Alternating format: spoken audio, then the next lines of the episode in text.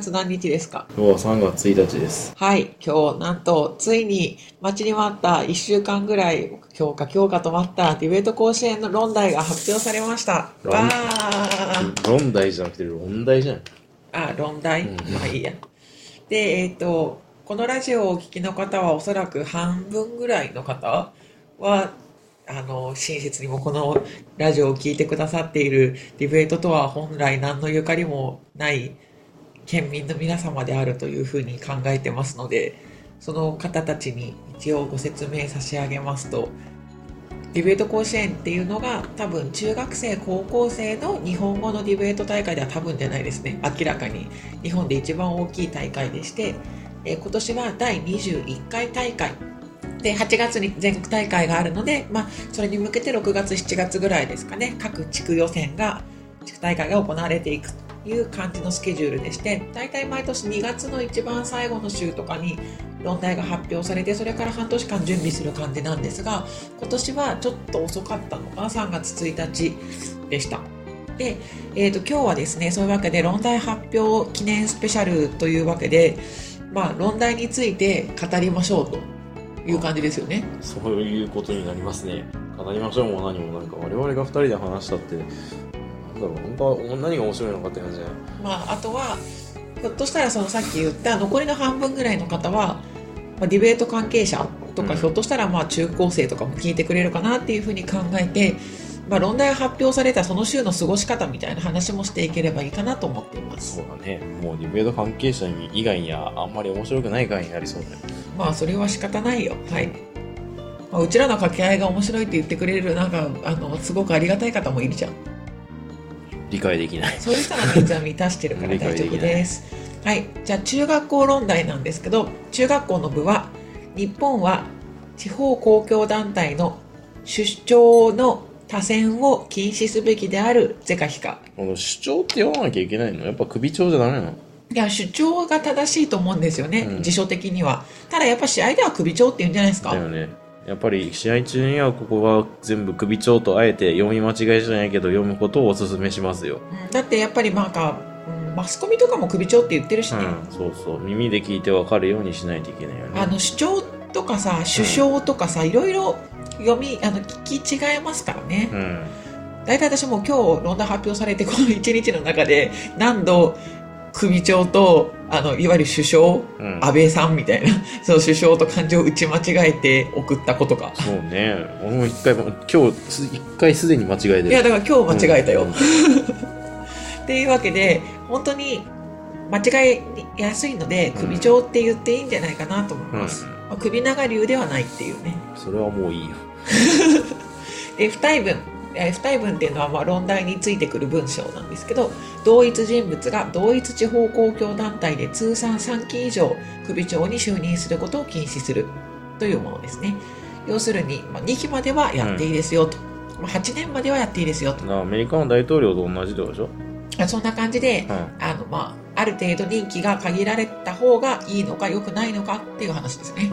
うん。をしていくという感じになります。うん、今まであんまり考えたことなかったけど、うんやっぱりやった方がいいんじゃないの？え区切った方がいいってことですか？いや、いっぱいやった方がいいんじゃないの？あいっぱいやった方がいいですか、もううんそれはねなんかどんな政治家がいるかとかにもよりますよね。なんか熊本に住んでるとさ、その、ある程度リーダーシップのある、あの、首長が引っ張ってる。そうね特に県知事はそうかな、はい、ああまあでも今市長さんもすごい頑張ってらっしゃる、うん。てかあのやってくれてるからこそっていうのもあるじゃん。多分熊本の人気も多少関係してるんじゃないの首長がリーダーシップあるからいうことできるんじゃないのまあそうかもしれませんね、まあただそれは任期の問題と関係があるかっていうのは熊本の場合はそうでもないと思いますけどね。うんもともとが殿様王国だから、あの、トップにたくさん長い間頑張ってもらうことにあんまり嫌悪感がないんじゃないのそうかな。そうでもない。わかうん。いやそれより熊本ってそんなに長い？普通の都道府県じゃない？長くないのかな。え今何期目？もう終わるでしょだけ。どあまあでも次も出るのか。うん。そうなんですよ熊本は今度あの県知事選がありまして、うん。昨日公開討論会が行われて、うん明日晩テレビで討論会があるらしいですよは急になんかホットな話題になりましたね熊本県民としては。でそうそうそう、まあ、今年は18歳選挙権絡みで絶対行政系の話題になるだろうな特に高校はと思っていたんですがうなんと中高同時行政系っていうね、ね。ことになりました。で、高校の方が、日本は国民投票制度を導入すべきである是か非かうん。という論題でして、まあ、不対文が、ここでいう国民投票制度とは、18歳以上の有権者の署名により、法律の制定、改正、廃止について請求する制度とする。投票の結果は、法的拘束力を持つものとする。というものでした。で、このなんか不対文に対しいや、おて、かしくない？日本語。おかしいおかしいとか言いたいんでいや、しょもう、この二人分の一文目の日本語おかしいでしょ。ここで言う国民投票制度とは、18歳以上の有権者の署名により、法律の制定改正廃止について請求する制度なの？ああ、なるほど。おかしいよね。投票する制度だろ？うんだって請求する制度だったらさ、請求できるってだけじゃん。署名して請求するって書いてるでしょ？だからこれも書いてる通りに捉えるなら、18歳以上の有権者の署名を一定数集めて請求する制度なんだよ、これは。ああ、なんかその署名であって、投国民投票というスタイルではないんじゃないかってことになるってことね。なるほどい。や、実際、あの、何年か前の住民投票が論まあ、題てか住民投票ってそういうもんだよね。うんああ住民投票の時はちゃんと不対文にはそういうふうに、えーと投票する制度って書いてあったのよ。なえっ、となん、えーある一定数の請求をもとに投票をするってちゃんと書いてあったの。あの現状でさ、うんそのなんかリコール請求とかの請求みたいだよね、これだと。あ、そうね。そのリコールっぽいよね、なんかこれ。リコールだったりとかさ、うんあの、なんだっけ。まあほら、住民自治の一部でさ、なんだっけ。法律とかでもあるじゃん。うん。これ、是非を問う投票を開催するようには全然読み取れないんだよね、この。なるほど。それは土屋君に言ったらいいんじゃないいや、かな。問題決めてるわけじゃないだろ、あいつは。まあ、それはそうね。土屋君は解説を書いてるだけだもんあくまで解説を書かされてるだけであって、二人分まであいつが書いてる書かされてるのか主体的に書いているのかは知らないよ。唐揚げを食べているのか、食べさせられているのかもわからないよ。うん、意味がわからない。あ論題解説はそこそこよくできてたんじゃない？なんか誤字脱字が何箇所かあったけど。あ、それ中学もある。うん。で、あと私、あまあ、こ今回は、私たち夫婦は、主に高校担当がうちの夫で、うん、私が中学担当ってなってるんですよね。うんっていうのはあらかじめ言っとかないと。まあ例年そうだけどね。まあそうね。2、3年前から大体そんな感じかな。まあでも中、中学校もそうだし、あとなんかね、やっぱりね、すごい気になるところがあるんだよね。あの、まあぼかして書いてんのかなって感じなんだけど、うん。あの、憲法との関係性。ああ、中学の方？そううんそのあたりがこう、ちょっと、含みを持った感じで書いてあって、解説なのに含みを持たせたら解説、うーん、みたいな感じかな。うーんでもそれはあんまり細かく論題解説で書いてしまってもしょうがないんじゃない？だってそこ本来メインテーマにしてほしくないとこじゃない？どっちかっていうと。まあそのそうねっていうかそのさ憲法との話をしし始めちゃうと長くなりますからねって。いやあれどっちかっていうと本来そういう憲法憲法違反かどうか要するに違憲かどうかっていうような議論はできれば今回の論題でしてほしくはないけれどもしてくる可能性はあるから注意しとけよっていう意味で書いてると思ったの。いや私なんかむしろ推奨してんの？ええ推奨って感じでしょなんかよく考えてみろよ的な感じじゃなかった、いやまあだからそういうことやってくる意地悪なやつがいるかもしれないから気をつけろよっていう意味であそこに書いてあるのかなと思ったの。なるほど。でもまあいろいろさ今回の論題についてのものの本なんかをまあいろいろさって言ってもまだ私論題発表されて何時半日ちょっとしかプレパしてないですけどあプレパっていうのはプレパレーション。プレパレーションのことで、えっとこのディベートにおいてはディベートのディベーター全般っていうよくわからないけど、まあ、論題について調べて準備をすることをプレパって言いますね。でまあ、プレパしてる中では、まあ、やっぱり憲法との兼ね合いって重要な論点に、まあ、その一般的にこの話をするときにはなるんだなっていうのをですねそうなの？思いましたけど。いやでもやっぱ大筋と違うでしょ多選されるべきかされないべきかで論じるべきであってそれはそのなんだっけ選挙権とか非選挙権を制限することになるみたいなことはその裁判員制度で言うなら裁判員の、えー、と是非を問うのではなくて裁判員制度自体が違憲だみたいな考え方で規定側をん？肯定側を作るもんなんでしょ？だからその、うん。まあ、フィアットとの兼ね合いとかもまたねあれだしね、うん、その憲法で議論してもあんまり面白くないと思うんだけど。いや面白いのは面白いんだろうけど試合的に面白くならなくなる。ななくなる？なんかその JDA 論題で自分たちでやるならなんかいろいろ料理の仕方もあるかなって思うんだけど中学生だからねっていういやでもね本当今日から始めて、まあ、実際もう今日3人生徒たちと話をしたんだけれどもまあまずね首長が読めないしね。うんあの私は本当にふざけて首長流って言ってたんだけど朝から、うん。ふざけてっていうかまあ、うん、でもなんかあいつらは本気あいつらって言っちゃった。彼らは本気で首長って言ってたからね。首長の多選を禁止。でまずさ首長ってさなんかさ普通首長流とか首長族とかつくだろ、うん。首長だけで切切ってあることないやろって話をして。あでもありじゃね？今思ったそれ。何？いや首長族っているじゃん実際。いえー多選って何？意やだから首長族をたくさん選んではいけない。っ味わかんないよ。ていうふうに取れるんじゃない？超公共団体の首長族って。何うんだから不対分とも矛盾しないしさ。だから地方公共団体において首長族をたくさん選んではいけないっていうふうに。ででもさ首長族ね就任したりしないでしょ。首長族は多分生まれながらにして首長族なんじゃないの？あいやいやだからその場合、えっと、首長っていう文言が首長に変わるわけじゃない？だから 何にた何としてえ選ぶのかとか何に任命するのかみたいなことは一切書いてなくなるわけよ。